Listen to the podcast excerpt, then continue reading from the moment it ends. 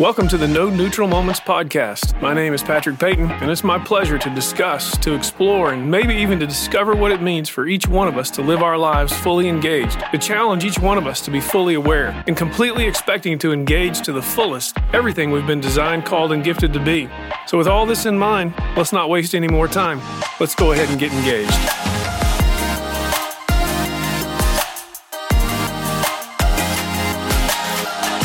Well, hello there.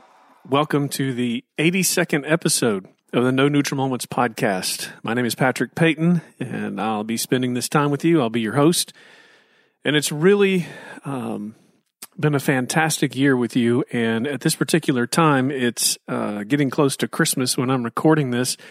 It's December, let's see, what day is it? It's December the 12th recording this podcast and and I don't know if this will be the last one for 2021 uh, or we'll have another one we might do. But try to cover quite a bit of territory here uh, in this 82nd episode. I don't know if I'd have an official title for it other than Lessons Learned in 2021. Lessons Learned in 2021. You could call it Observations of a Year Gone By. And then I'll throw in a little bit about some books that I've read this year that I would recommend to you as well. But before I go any further, I really just want to pause for a minute because because some things have happened. You know, we surpassed the hundred thousand download mark this year, and that's because of all of you listening and taking the time to listen to this podcast. When there's so many, I mean, just millions and millions of podcasts out there, and everybody's got a podcast they're listening to, and just to uh, just to have you listening to this podcast is an honor, and I want to thank you for that. And I want to thank those who who on the team make this possible. It's not a very large team but it's an excellent team. People like Jesse Russo, who uh, is my executive assistant and um, has been such a crucial part of our team making this podcast possible. And just so thankful for her partnership. And you know, I'd be remiss if I didn't tell you to listen uh, to her and her husband, Jake Russo's podcast, the Maximized Lifestyle Podcast. And so I think they're 20 or 21 episodes in, maybe uh, uh, yeah, I think that's about right. I'm trying to look at it here on my phone real quick. So give Jake and Jesse Russo a listen to their podcast, the Maximized Lifestyle Podcast, probably one of the wisest couples I know. Also, I want to thank Tyler Dodds. I would call him Chief Engineering Officer, who makes sure this thing gets done and uh, is is posted well for you guys. One of the most talented individuals I have ever heard, and you're going to want to look him up on Spotify or where you get your music uh, Tyler Dodds. And then I have to give a shout out to my wife, Cindy, who is always encouraging me to stay after this when at times I think, you know, I just don't know if I want to keep doing this podcast. And that goes to all of you as well with your feedback and, and your input as to what this podcast means to you. We've had two really consistent sponsors uh, this year, and then we've had other investors uh, who don't want to, you know, anybody to know who they are. But it's been an honor to uh, have them as investors in this episode, or not this episode, this this podcast. So thankful to them who are investing in this podcast. It's a it's a very small but uh, little growing business, so we're appreciative of that. But uh, two of the two of the Sponsors who have been a huge part of moving us forward have been Luchini and Mertz, and uh, they have sponsored multiple episode, episodes of Luchini and Mertz Land Surveying Company, a business that's just faithful to serve its clients, empower employees. I love the way they describe themselves, trying to build lifelong relationships. And this, as I told you in previous podcasts, is one of my favorite phrases of theirs that they do what they do with the art, the science, and the process of land surveying. They've been around since 1952 uh, and, and marked all those years by dedication to clients and customer service. And we've told you over the year how to get hold of them. Contact Bobby Burkholder. Tell them the No Neutral Moments podcast sent you to find out what Luchini and Mertz can do for you. And you can also see information in the show notes for Luchini and Mertz land surveying. You can contact Bobby Burkholder at Bobby B at luchinimertz.com, L U C H I N I M E R T Z.com. And, and also my good friends with Darrell Dutton over at AdMarc, who have been a vital part of some things we've done at the Payton Group, as well as with the campaign when I ran for mayor. And uh, my friend Darrell is a uh, dedicated believer, and that bleeds into his business as he talks about the foundation of his company and his product being a logos or a word. And he talks about how that's from John chapter 1. In the beginning was the Word, uh, that book of the Bible. Uh, I love how Darrell connects your, your logo to your identity and your personality, mixing that all up with your brand, and it shapes how people define your company. It's amazing to me they've been around here for over three decades designing logos for companies small and large, not just in the Permian Basin, uh, but all over the state of Texas and all over the country. Your identity is by design, so let AdMarc help you out with that. Check it out in the show notes, and you can also find AdMarc online at AdMarc, that's A-D-M-A-R-C dot com, or you can email Darrell Dutton at Darrell, D-A-R-R-E-L-L, at admarc.com. So that takes care of all the sponsorships and the shout outs and the thank yous. Let's sort of press right into this.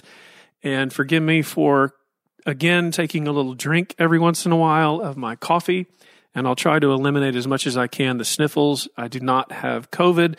Uh, as I'm recording this episode, I've been on the road quite a bit. So I'm between states and and my sinuses get settled in. None of you really care about this but my sinuses get settled in one place then i go to another place. And so it's just one of those things. So i'm going to now take a, a uh, pause to take a drink. And that's the way that goes for thousands of you to listen to someone take a drink and to sniff.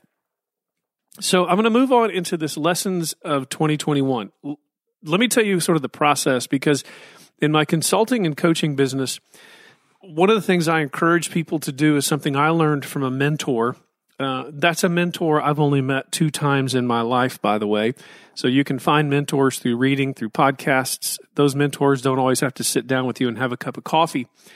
And this mentor, um, when I was listening to one of his recordings, I don't remember if it was a podcast or a video, he, he talked about how he audits every year. He takes the last couple of weeks of the year, the calendar year, and sits down and goes through his calendar of the last 12 months, journals and different things, and tries to just sort of self audit. How do I get better? What did I learn? And, and, and I guess there's really no other better way to put it is just sort of self audit and prepare yourself for the year ahead. I'm not done with this process, but I, I have uh, what I'm going to share with you in this podcast are, I think there's nine of them, seven, eight, nine observations as I've gone through most of my journals and my notes that so far are the significant lessons that I would say that I've learned over this last year.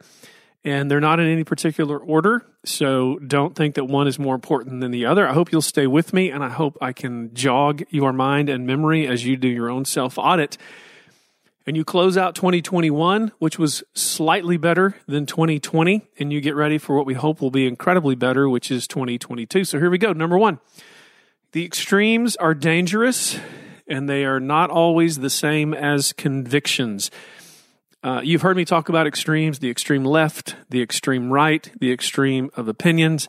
Uh, you perhaps remember me telling you stories about the early days of COVID back in 2020 when the opinions were I was I either had to shut down the entire city or I was uh, I hated people and I wanted them to die.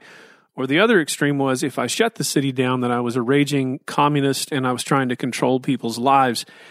And so you know there were some extremes that just didn't work. And then I've grown up in an environment if you've been involved in the church world like I have where you can hear people that have extremes about music or extremes about certain convictions.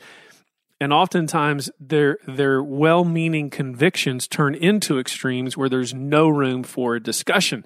You know, convictions are often uh, deeply meditative and personal if they're healthy. In, in other words, you've thought about it. This is something you're going to live your life by. And it's not necessarily something that you demand everybody else around you display. It's just a very personal conviction that can be informed by your life or by your faith. But oftentimes extremes are where convictions can can get motivated and moved by the crowd or by groupthink. And then they become um, more than just very personal and they, they oftentimes do not uh, they're not deeply thought through.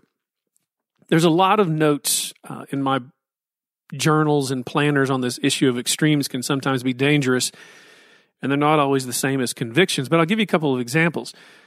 One is this whole debate, and I'm not trying to get into a political thing with you here about the electrification of our economy. Obviously, if you're not from the Permian Basin and you're listening to this podcast, you, you, you might be aware of the fact that I kind of live in the heart and soul of the oil and gas industry. But this whole debate about electrification is an extreme because you cannot get to electrification unless you have a reasonable view of what oil and gas will do because supply and infrastructure and human thriving and all th- kinds of things are at issue. And I've literally heard people believe that if you just plug into the to the socket that's in your wall we could change the economy because people don't think about where energy comes from. So rather than a holistic discussion there's often a bantering back and forth of extremes. I already shared with you the example, and I wrote it in my notes of the COVID shutdowns. And now I'm going to give you one that's going to cause you to either turn the podcast off, hate me, not listen anymore, or at least, I hope, to make you go, huh, okay, uh, I better give that some thought. I remember back in the 90s when President Clinton was running for office, and in the church world, in the conservative church world, everybody was talking about how President Clinton could not be the president they would refer to issues about his morality. And then you remember the whole thing that happened with Monica Lewinsky, and he was not a man of integrity and he shouldn't be the president, so on and so forth. Full confession, I voted for President Trump uh, both times. But I was taken aback by how many people from the right, the conservative right, and specifically the Christian right, were talking about how President Trump was God's man. And yet, he was somebody who was uh, less than upstanding in his relationships with women as far as marriages and reputation. He was a man uh, who had casinos. Uh, he was a man of quite a, uh, a partying um, reputation. And, and listen, I, I just told you, I voted for the guy. I voted for him twice. I voted for policy over personality more often than not. But I told a lot of my Christian friends, and, and I spoke at a, uh, a big Baptist event about a year ago, and I told them, you better be careful about who you say is God's man, because if President Trump, and remember, I'm talking to Republican crowds, and I'm a registered Republican. I said, if if you're gonna say that Trump is God's man, and then take into consideration the things that are a part of his life, then um, you do know if he'd run as a Democrat, you would have said the same things about him that you said about President Clinton. Now, listen, I've probably got you mad already. I'm just saying this is an example of extremes, and and sometimes people confuse uh, their convictions with uh, truth, and then they turn these things into extremes. Extremes are dangerous. President Eisenhower spoke about it in the 50s and 60s. It's still true today. That was long for number one. Number two, People are not as thoughtful as they should be when it comes to individual liberty, the price paid for it, and how easily it can be eroded and taken away by people who are in power or people who say they have your best interests in mind. So listen, this lesson, I was little, I've been a little taken aback over this last year about how easy uh, or how quickly people lived in the realm of fear when it came to COVID. And, and, it was it was real. I'm not disputing the fact that it's real. It was a real virus, and people were getting very sick. Uh, I, am a little concerned about how we uh, weren't talking about death rates and different things like that. But there, I was concerned, and I grew more and more concerned about how, in the presence of fear, people are willing to just do what they're told without really much scientific evidence behind it and and the inability to want to enter into a debate about it. And so I, I guess I'll just leave it at that. When it comes to individual liberty, people were just letting themselves be told what to do. And you have to stay home and you have to do this and you have to do that. And you have to do this with a vaccine or you have to do that with a vaccine. And I think we're going to look back, and this is a lesson still in the making.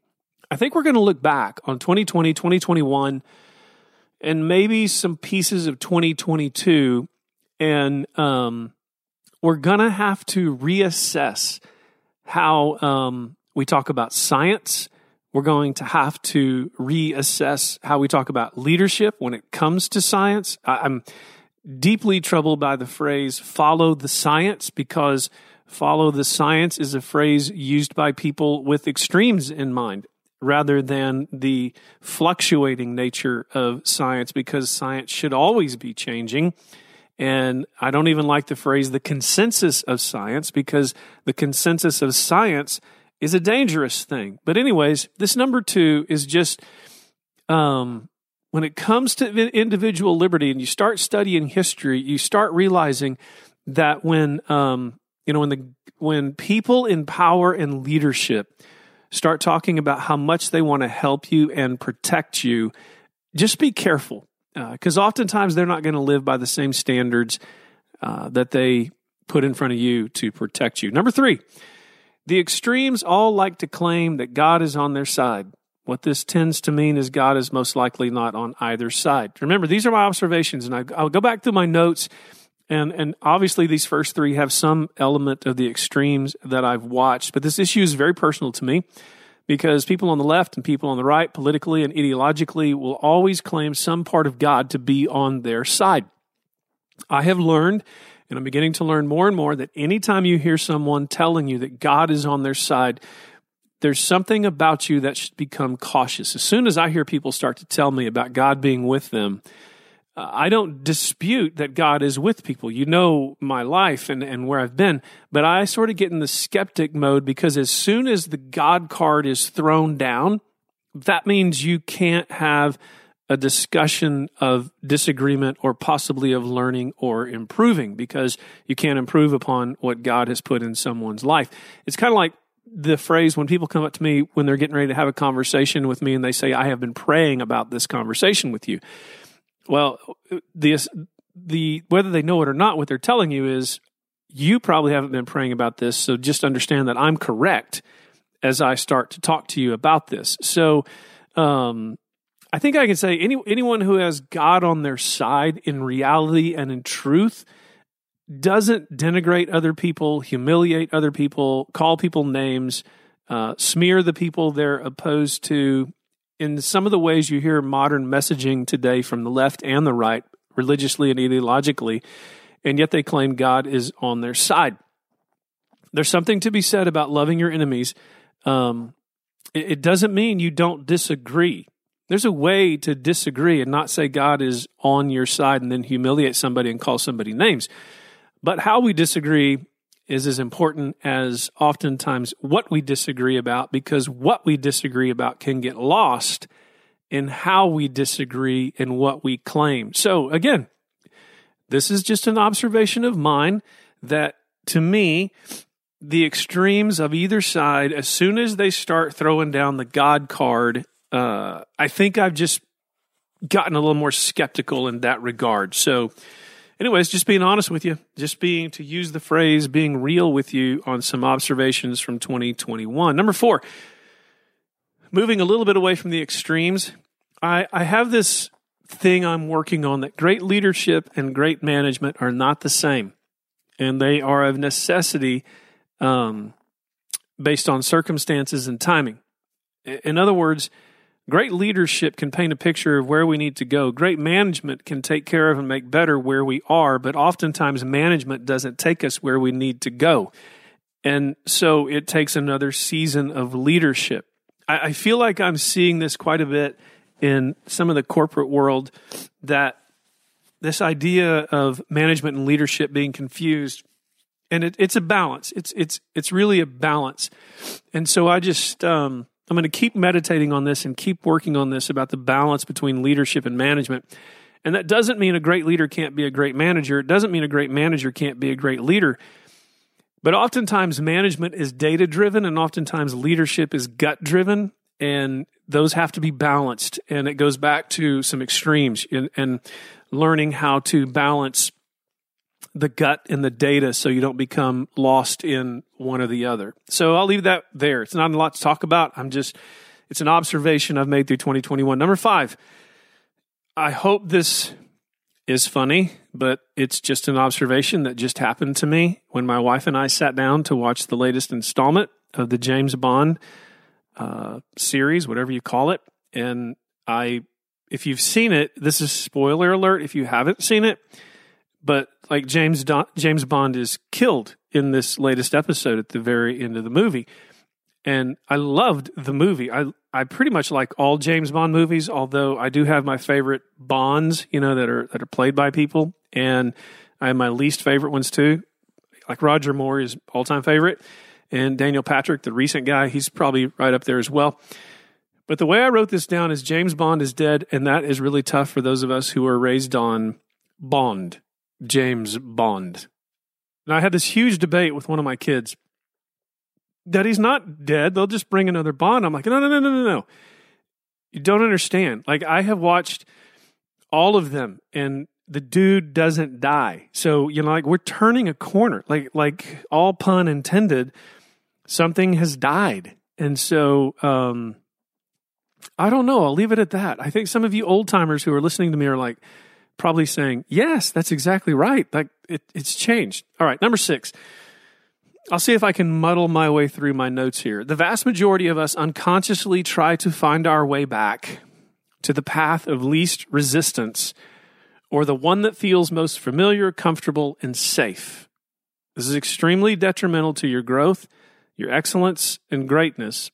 But it's a very hard natural tendency to break, this whole tendency to try to get back to the path of least resistance, the willingness to fight through complacency and mediocrity is oftentimes confessed with full intentions, but rarely actually accompanied with follow through.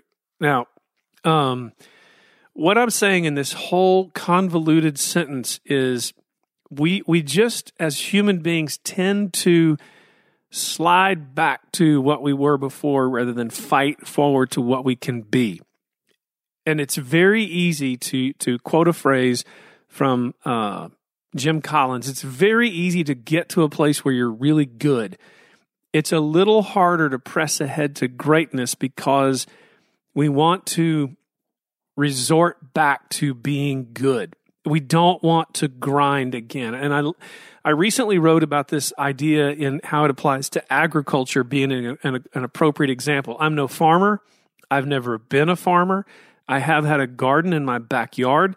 And so I know a little bit at a very, very, very, very, very small level. But, you know, out here in West Texas, whether people believe it or not, there's a lot of cotton growing around here. And something you see every year is the tilling of the soil to prepare for the planting of the cotton. The interesting thing about the whole agricultural cycle is how every cycle is preceded by a preparation of the soil. You got to dig it up, you got to make it ready, you got to prepare it, and sometimes you even got to let it rest.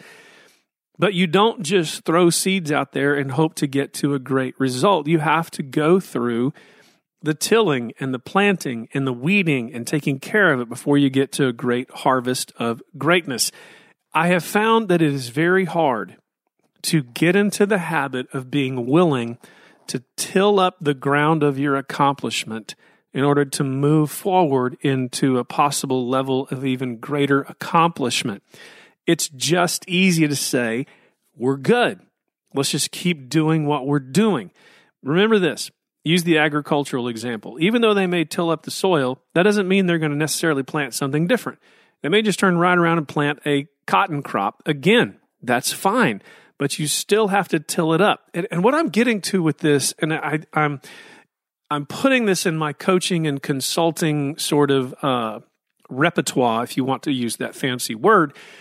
I think it's essential for leadership teams to do what Ray Dalio and um, Jim Collins and others have referred to as get in there and rumble. You got to get in there and rumble a lot and and you got to take what's good and throw it up on the wall and see if you can tear it down. And then if it stays, it stays, and you keep doing it. Got to be willing to tear something down. The same thing we do when we work out. You tear your muscle down so it can grow, and because it is in our nature to settle. That's what we do. And so we have to fight against that. Just an observation from 2021. I'm seeing it in multiple places, seeing it in my own life, and I got to fight through it as well. Number seven, the circle of trust is small and is not so much getting smaller as it's getting tighter. Uh, I've worked with kids and high school kids for many, many years, and I've often taught them, as I've mentored them, that there is a small circle of trust the older you get. Um, what's interesting is I've had some discussions recently is how um, a generation of people is talking about how they lack community. But because of social media, there is no generation that's been more connected, yet they lack community.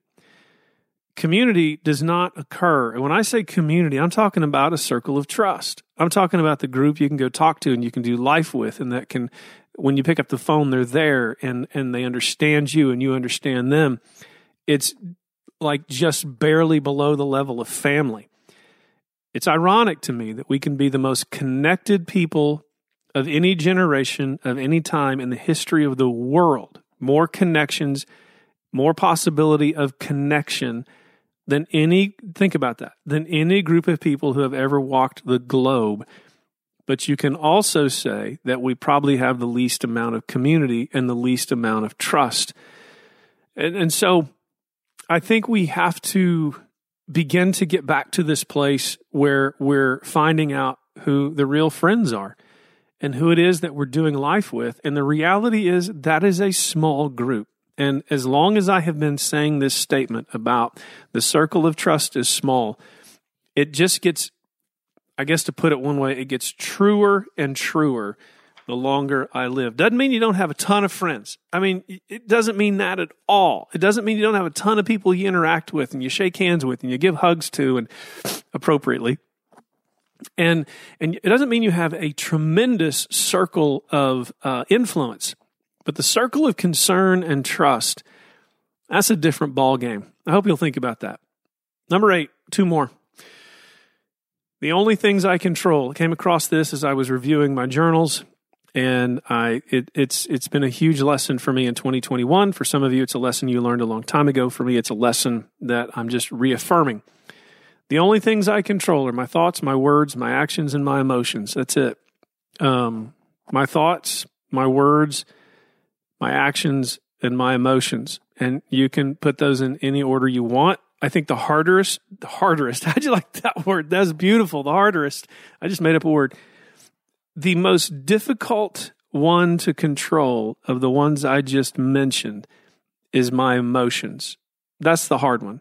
To control emotions takes some sincere discipline and some sincere effort. But uh, that's it. My thoughts, my words, my actions, and my emotions. Number nine, living as a fulcrum is not the easiest position or the most popular to choose, but it is a place where I can foster and create synergy.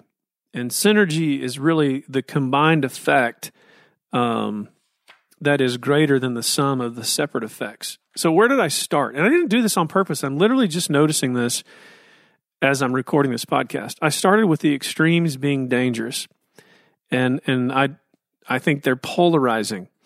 And now then this last one is this idea of living as the fulcrum. And where this came from is again as I was going through my journals, uh, I I went back a little bit into a journal that crossed over from 2020 to 2021, and I noticed some notes I was making about how in this crisis of COVID, I was having to learn to be a fulcrum between the extremes and trying to get it to where neither one of the imagine the teeter totter, okay? My objective as the fulcrum was to not allow either side touch the ground, but to keep balancing them so neither one got the edge. And I'm that doesn't mean you're a moderate. That doesn't mean you're a compromiser. It means you're trying to bring the best of both sides together for the benefit of both. Again, that definition of synergy is that the combined effect is better than the effect of the separate. And so I would encourage you to consider how you're being led into being, um, I'm going to make up another word, rather fulcrumatic in your life. So um, now I'm going to move a little bit I thought I'd give you a little bit of a uh, a reading list from this past year. This is not everything that I've read, but I will tell you for 2021, I read less than I've probably read in 15 years as far as one year's books have gone, but I have read more deeply. Um, a few books that I've gone back to and, and really begun to put those books into, to use uh, a phrase, back in, in a deeper place in the circle of trust in my life. These books will all be in the show notes, so I'm going to go through them pretty quick. But uh, here's the ones I would recommend from this year's reading. Number one, Can't Hurt Me by David Goggins. Can't Hurt Me, David Goggins.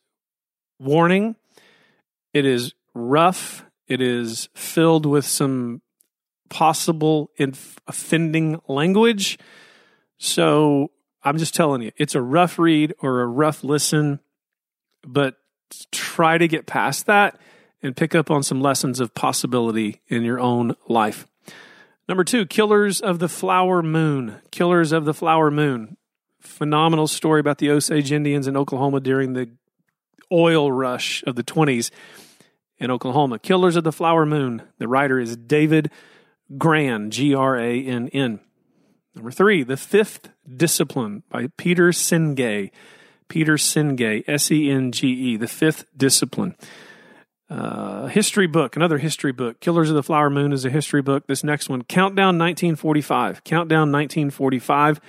It's it's a great book about the run up to the atomic uh, blast in World War II, written by Fox host Chris Wallace.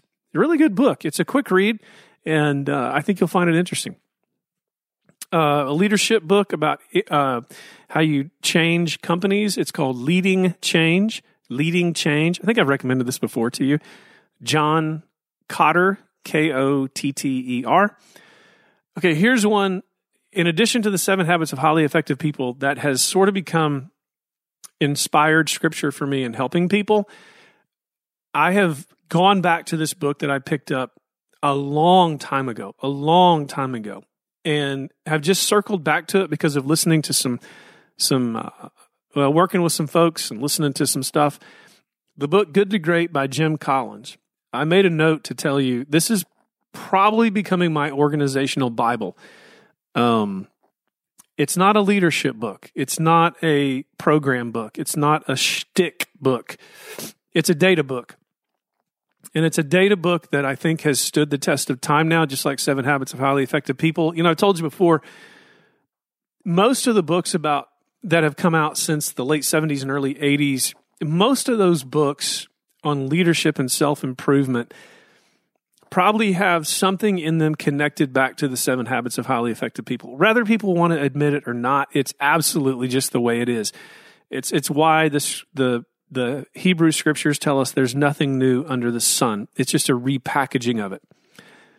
What I like about Good to Great is there's nothing repackaged here when it comes to business. And what I like about it even better is once Collins finished with Good to Great and what they believe the data showed them were the levers for moving to greatness, after he published the book and some of the companies that he said were great ended up not being so great after time because this was decades of work and study they did examining companies he went back and wrote a book called How the Mighty Fall.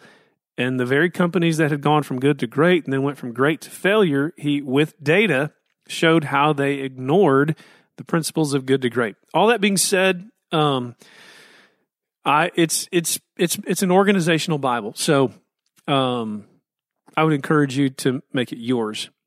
The last one is um, called Surfing the Edge of Chaos. Surfing the Edge of Chaos.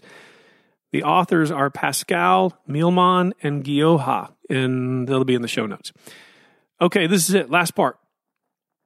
If you have a high school or college graduate, I want to recommend four books to you.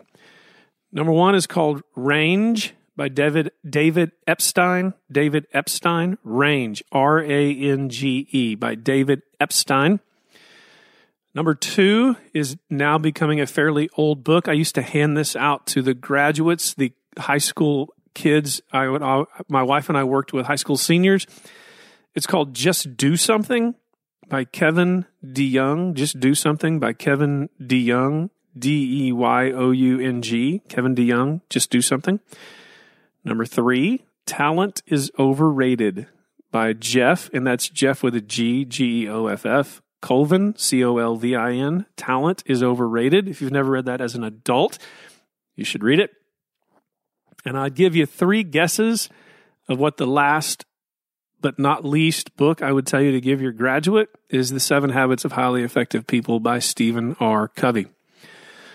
Well, ladies and gentlemen, thanks for spending this time with me. This is probably one of the longest podcasts at 34 minutes. I hope that uh, if you disagree with my lessons, my personal lessons over the last year, that's fine. I hope you don't hold it against me. I just thought I'd put out in front of you, you know, what what did I learn? What what am I putting in my personal notes through 2021? As I talked about at the beginning of this episode, if you're going to self audit and, and just take a look at uh, what you learned. I'm gonna I'm gonna come up with more issues. I'm gonna keep looking through it over the last two weeks of December. I'll go through a calendar audit and look at what I did and where I can do things better this upcoming year. I think if I was going to give a grade to 2021, if I was going to give myself a grade, um, I'd probably give myself a B, B minus. I don't think it was one of my best years. Um, I'm not saying it was a bad year. I just uh, I would grade myself in the B category, and I'm hoping to turn that around in 2022 and at least get to the A, A minus, maybe, maybe B plus. But maybe I'll have to do another podcast of how I think I'm going to get better and what I'm going to try to do. We're going to work on it. Uh, not going to beat ourselves up over it. Um, and uh, we'll see what we can do in 2022 because there's just not a neutral moment. I hope you'll remember that. I hope you'll understand that. I hope you'll apply that. If I don't talk to you again, before 2022. I hope you have a great Christmas. If you hear this before Christmas, hope you have a happy new year. If you hear this before the new year, if you don't listen to this till 2022, I hope it started out well and you're getting yourself set up for a great year ahead. God bless. And again, thank you so much for listening to this podcast and being faithful to the audience and passing it on. And just remember, there's no such thing as a neutral moment.